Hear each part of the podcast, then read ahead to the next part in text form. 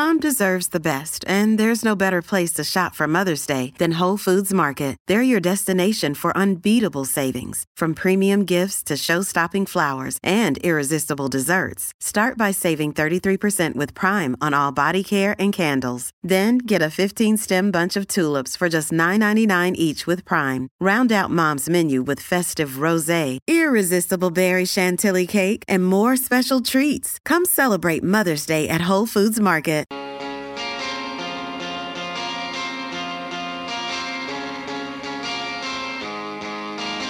Dwayne's World with Dwayne Russell.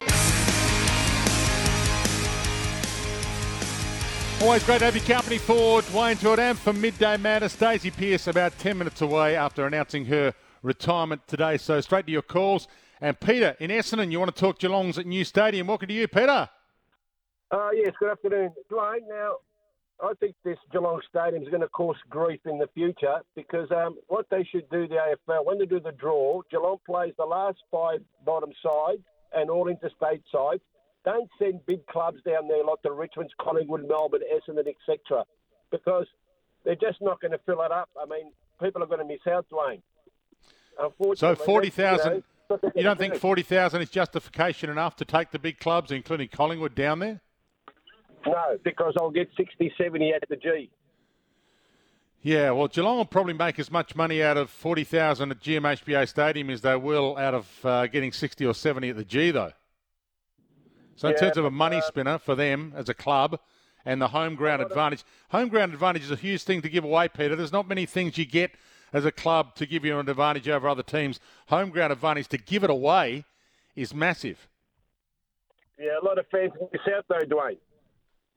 Yeah, well, that's the issue. So you would move, even though Geelong's got 40,000 capacity, and this Melbourne game, which is looming, that might not have full capacity, it might be stuck at, you know, 28, 29 as opposed to the 40 on June 22. You'd move it anyway, would you? Yeah, look, you've got to think of the fans. So that's what makes the game, Dwayne. I mean, it, it's just it's nonsense. They've got to stop doing this. And then when it gets to the to that round, then people start complaining and they're going to miss out. Hmm. I mean, just put the interstate sides and the last four bottom sides that finish for the year or five sides, but not the big clubs because the fans want to see football. Yeah, I get the fans thing, but what about the integrity of the competition, Peter? Giving another home game to Melbourne and another home game to Collingwood because Geelong have to have their home game.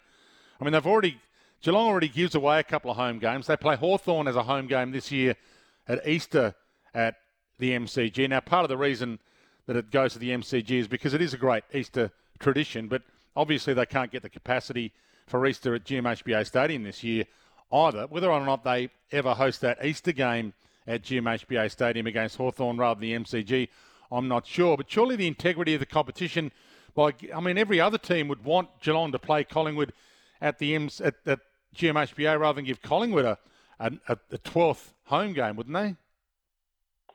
Yeah, well, well, that's another point too, Dwayne. That's that's a valid point as well. But like I said, Dwayne, the fans are the most important. Somehow they've just got to watch this play. You know, come mm. along and, and, and get in the ground. Unfortunately, maybe they should have done a hundred seater down at Geelong, hundred thousand.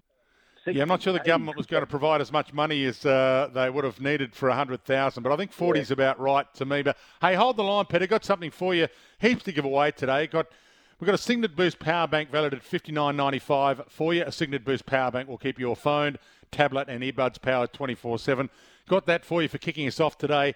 And we've still got a bottle, we've got heaps. A bottle of Starward twofold whiskey thanks to Hairy Dog's Summer of Aussie Spirits. hairydog.com.au. That's huge to get a bottle of that Starward twofold whiskey. We've got Brick Lane Brewing vouchers as well. And got that voucher for a round of golf for you and a mate at the magnificent St Andrews Beach Golf Course it's valued at $210. So we've got that to give away as well. So keep your calls coming. 1300 736 736. Uh, one here from Zook. What a stupid decision it is to build a stadium at Geelong with only a 40,000 seat capacity when it should have been 60. Well, I think 40 is about right. And I think 40, well, given we've already got Marvel Stadium that has a 50,000 seat capacity. So I, I'm not sure you needed to build a 60,000 seater at Geelong and have half the events that are held at it be played in front of, you know, a half empty stadium. Brad and Burwood, you got a thought on this? Welcome to you, Brad. Yeah, Dwayne, how you doing? Good. Hey, um, you keep on mentioning about the integrity of the competition, but um, Geelong are the only Melbourne-based club that actually have a true home ground advantage. Everyone else is sharing a home ground, so they already have an advantage over and, over and above the uh, other Melbourne-based clubs. So should the Bulldogs play more games at Mars then, Brad? At Mars, well, if that's their true home ground, well, sure, so be it. But I don't think it is. I don't think the fans want it to be there, whereas the Geelong fans, of course, they want their home ground advantage. But isn't that Geelong's point of difference? They're a country club, so they get to host the game at their country venue. If Hawthorn want to play games at Launceston, they get to take games down there. Gives them a true home ground advantage as opposed to playing at the MCG. Isn't that the point of difference for Geelong? They're a country yeah. club, and part of the part of the money that the government's given them to upgrade it to forty thousand is based on what it does for the community as a as an arena for all events and to have home games at that arena that draws people from Melbourne to fill the cafes and restaurants and pubs. Yeah, get it, absolutely. So that's good for Geelong. But um, when we're talking about integrity of the competition, which you mentioned before, I don't think we're quite there, are we? Where Geelong do have a true home ground advantage. Yeah, Hawthorn do down in Tas, but that's what four or five games a year. Yeah. So, um, so if we want a balanced uh, playing field, I suppose we've got to have a look at that. Maybe we need to uh, have a look at what that home ground advantage truly does for Geelong and its draw and its uh, you know position on the ladder, I suppose.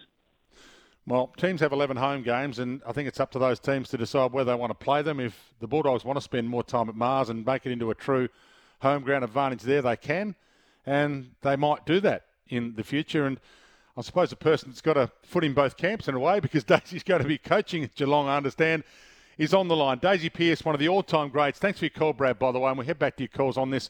Jump on the line if you've got a thought. 1300 736 736 is the number. We'll keep your calls coming on the open line thanks to Werribee Kia. Keep your text coming through on the 40 Winks Tempur text as well, 0433 98 11 16. But one of the greats of AFL football, I won't say AFLW, she's been one of the greats of AFL football, a trailblazer, yes, premiership captain, yes, three-time All-Australian, yes. Um, but in terms of what she's done for sport in general in this state and this country, I think not just women's sport, it's been great that Daisy Pearce has been so fantastic a person and a player. And she joins us today a couple of hours or an hour after announcing her retirement. Daisy, welcome to the program. Great to have you on. Hey, Dwayne. Thanks very much and for the kind words as well. How are you feeling after this announcement? You've obviously had time since the Premiership win when you held the cup up as captain to, to give it some thought. Yeah, a bit better for having said it out loud. Hmm. um, but no, it's been an amazing, you know, almost couple of months since the grand final. Um, just the elation and the satisfaction of enjoying those special moments with a group of people that you know we're we're six years and seven seasons into the journey and chasing this thing to have achieved it together and been able to celebrate that has been um, yeah, just incredible. And then on top of that, for AFLW, you know, we haven't had much of a summer for the last six years because of hmm. the timing of the season. Usually, this time of the year um, coincides with you know coming back to practice matches immediately and into round one in the early parts of the year. So even just that, the timing of being able to celebrate with friends and family who are on holidays and in festive moods has been pretty special as well. But on top of that, there's been this um, element of me needing to make a decision about what's next. And I think there's been a bit of an assumption out there that it was win one and I could happily be done. And if we lost in the grand final, then I might have to find it in me to go one more. But in fact, winning it almost made it more confusing for me because, um, yeah, it just tightens those relationships that I hold so dear and only made the environment more enjoyable. And you know, the lure of going back to back was certainly mm. there. But um, above all of that, and how much I'm going to miss turning up to, to footy day in day out and training and playing with my best mates, there was just this overriding sense of feeling content, and that is not who I've been as a player. So once I couldn't really shake that um, and didn't feel like I had it in me to get better again, that was enough for me to realise that this was the right time to to call it a day, and the satisfaction of last year certainly, last season certainly helps that. Um, yeah, listen to the press a bit better, Sorry. but I am, yeah, very content. I listened to the press conference where it was great to hear you explain that. It was also interesting to hear you explain that you believe you've had a great blend of motherhood and professionalism to go with it. It's not like you're stepping away to to jump into motherhood to be a better mother than you've already been because you've been already have been a great one. So you're going to continue this um, AFL mix, have AFL part of your life, I presume.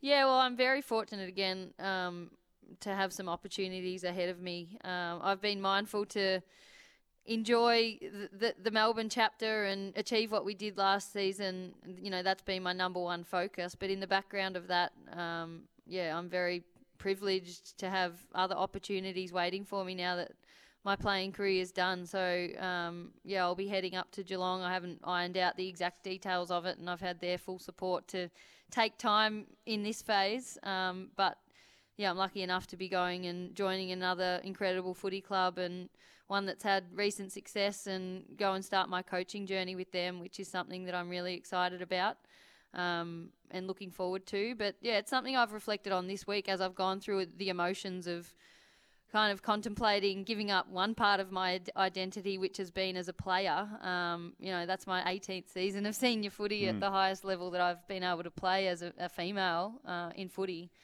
Uh, and to be going through those emotions of giving that up, and, and con- you know, considering the idea that some people go through this and don't know what's next and don't have other careers um, going on alongside that. I mean, that would be something that would be really challenging um, to have to go out and find that. So, yeah, I've it's something I've reflected on this week that I'm glad, although it's been hard at times to hold down a job and um, you know further a career in the industry through the media or um, work hard doing coaching courses, that kind of thing, and then on top of that have a family. It's been an absolute juggle and so challenging. But as I sit here now having to give up a big part of me and something that I've loved, but to know that there's great opportunities ahead, it's something that, you know, I hope, um, you know, I can be a bit of a role model for all people entering the game that it's worth that hard work to kind of maintain that while you play, whether it's studying or working or um, taking on a family if that's something you want to do. So, yeah, I've gotten so much reward out of maintaining that balance throughout, and despite it being hard, I'm glad I'm in that position now. You have been a trailblazer, so I mean, you, I think in some ways you've helped men realise that women can play, coach, commentate, maybe better than men because you're talking to both men and women when you commentate. Sometimes men have folded back in the past to talking almost to men when they commentate. You, it's been a, a, joy to listen to you, Daisy. I've got to say, and you have been a trailblazer off the field as well. Do you feel that? Oh, thanks again for the kind words, Dwayne. And oh, it's something like as a competitor, and when you're wound up as the footballer in it, and you're trying to achieve, um, you know, what you've set out to achieve in winning a premiership. You, I don't reflect much. It's not um, kind of in, within my personality, but certainly winning the premiership and um, then going through this decision and just the amount of support I've received from people far and wide, it kind of forces you to stop and reflect. And I, I don't know. I know I've been really fortunate to serve an era where we've gone from not having many opportunities in the game to now, you know, women kind of having an opportunity in all corners of the AFL industry, um, which is has been fantastic to be a part of. But to be honest, I just feel like I owe it to the pioneers that have kind of paved this way for me. Um, I, I almost feel like um, it's my responsibility to to do the best I can and use the platform I have um, that they didn't and that they've created for me. So I almost feel, whilst I realise, you know, I've break, broken th- down a few barriers along the way, I, I honestly just feel like I'm um, following in the path of the pioneers that sort of inspired me and gave me the confidence to advocate for, for women in the game as well. So yeah, I'm really just thankful for them, and I won't mention any names because there's too many of them. But I, yeah, I uh, to be called the pioneer of it all, I, I kind of that sits uncomfortably with me because I've just been inspired by others, and I've been one of many. And how Melbourne were giving you up, both as a player and a, now as a coach to Geelong? um, no, with their full support. It's been a conversation that we've been having you know, over the last 12, nearly 24 months on the playing side of things. I mean, uh, with a family and all that I juggle, and um, yeah, as inevitably everyone comes to the end. It's an ongoing conversation. It's not something that you just kind of let them know overnight when the decision's made. It's something that, you know, I've been around Melbourne now for over a decade, or nearly a decade, if you factor in the, the exhibition games that I was a part of as well. I've been around this club. So um, as I'm making big life decisions and trying to work out what's next, career and life wise, my greatest friends and mentors are all, you know, part of this footy club as well. So it's been no secret to them, and they've I've had their full support and encouragement. And you know, I think Mick Stinear and I were just talking earlier today. He he thinks it's a, a really great move that. Um, I've been able to be a big part of this club and learn what I have, and now I get to go out and experience and observe another really strong organisation and how they do things. So, in terms of my development um, in here, they see it as a really great thing, and yeah, I have their full support. And similar on the flip side, I've been really lucky and you know humbled to have the interest of the Geelong Footy Club to come down and join them. But yeah, really thankful for their support that they've put no pressure on me in terms of when and um, and how, and you know they're they're really mindful of allowing me to enjoy this time and get down there when I'm absolutely ready and chomping at the bit to be the best coach I can be rather than rushing down there because um, I have to be there on any set date. So we'll iron out all those details um, as the d- dust settles on this decision. But yeah, I'm sitting here feeling really lucky to have the, the support of two great clubs. Do you think coaching is going to be your next long-term journey? Is there a chance that you could be like ahead of football in time? I, I mean, is there a chance you could be on the AFL Commission one day with your knowledge base?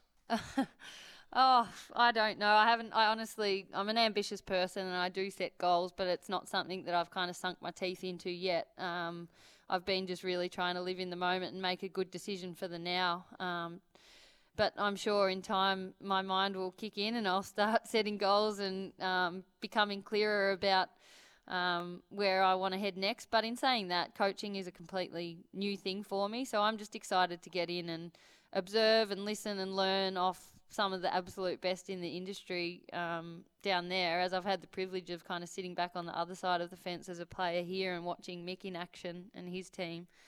But yeah, there's so much I've got to learn in coaching, and I feel like that's a really good place to start. But in terms of where to next, it's um, yeah, there's there's plenty of possibilities, and I'll just see where um, my passions kind of kick in and where my strengths are best suited. But to start with, I could yeah, there's so much I could learn coaching the under 12s, to be honest. That, you know, to get down there into an amazing organisation like Geelong and just get to work is what I'm looking forward to when that time comes.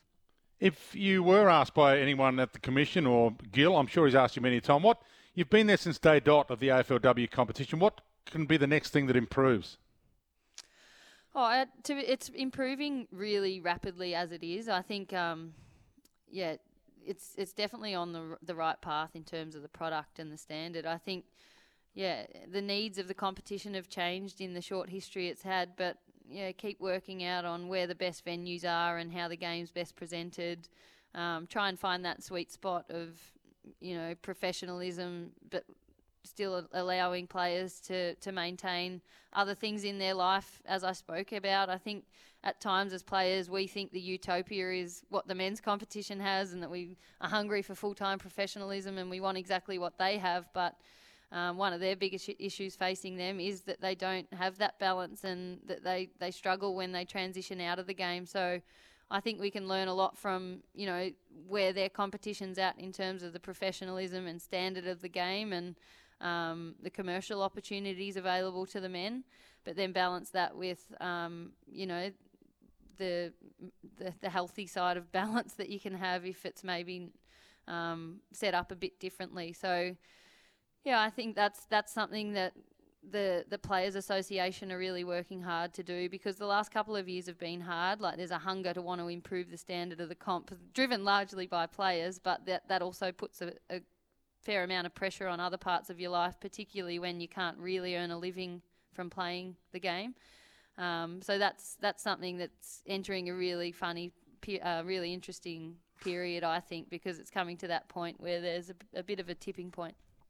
I know you've got a heap of uh, media outlets looking for you, Daisy. So I'll I'll ask you a couple of quick ones before you go. Just about what are you, are you better off playing at AFL venues like Marvel Stadium than windy, difficult to play in sort of regional venues?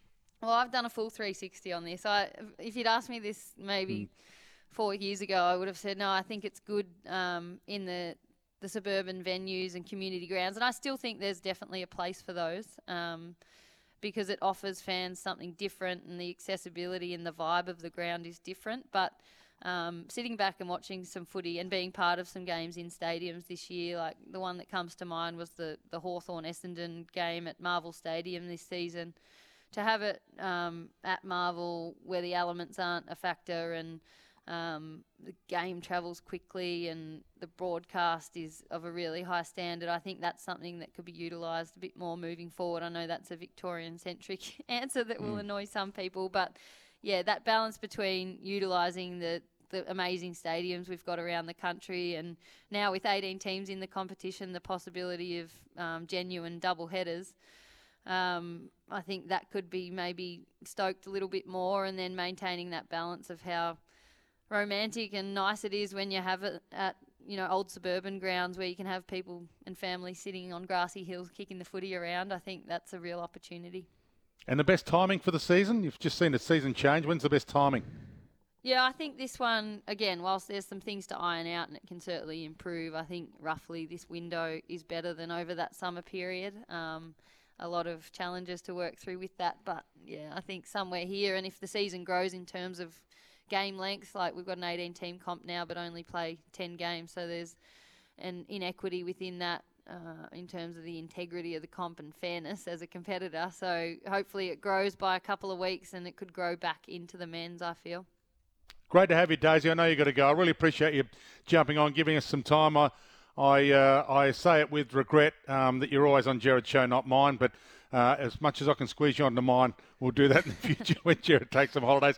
Great to have you. Congratulations on the career. Um, didn't want to make the chat about you know women's footy and women's this and women's that. You have been a delight in this world of sport in general, not just in football. And uh, as I mentioned earlier, with, with some great women before. You know, Caroline Wilson, Dixie Marshall was covering the game back in my playing days. I work with Sarah Jones now. There's a lot of great footy women with great footy knowledge, and you certainly bring us that, Daisy. Good luck with the future. Thanks so much, Dwayne. And it almost feels like I've spent my summer with you listening to you on the cricket. So uh, keep up the good work. I've enjoyed it. Give us a call sometime. Midday Madness. You can always put on a different name. Plenty of people do, although everyone will know your voice. The great Daisy Pearce, um, Premiership captain, retiring today, heading down to Geelong as a coach. We'll take a break. More of your calls and some news next.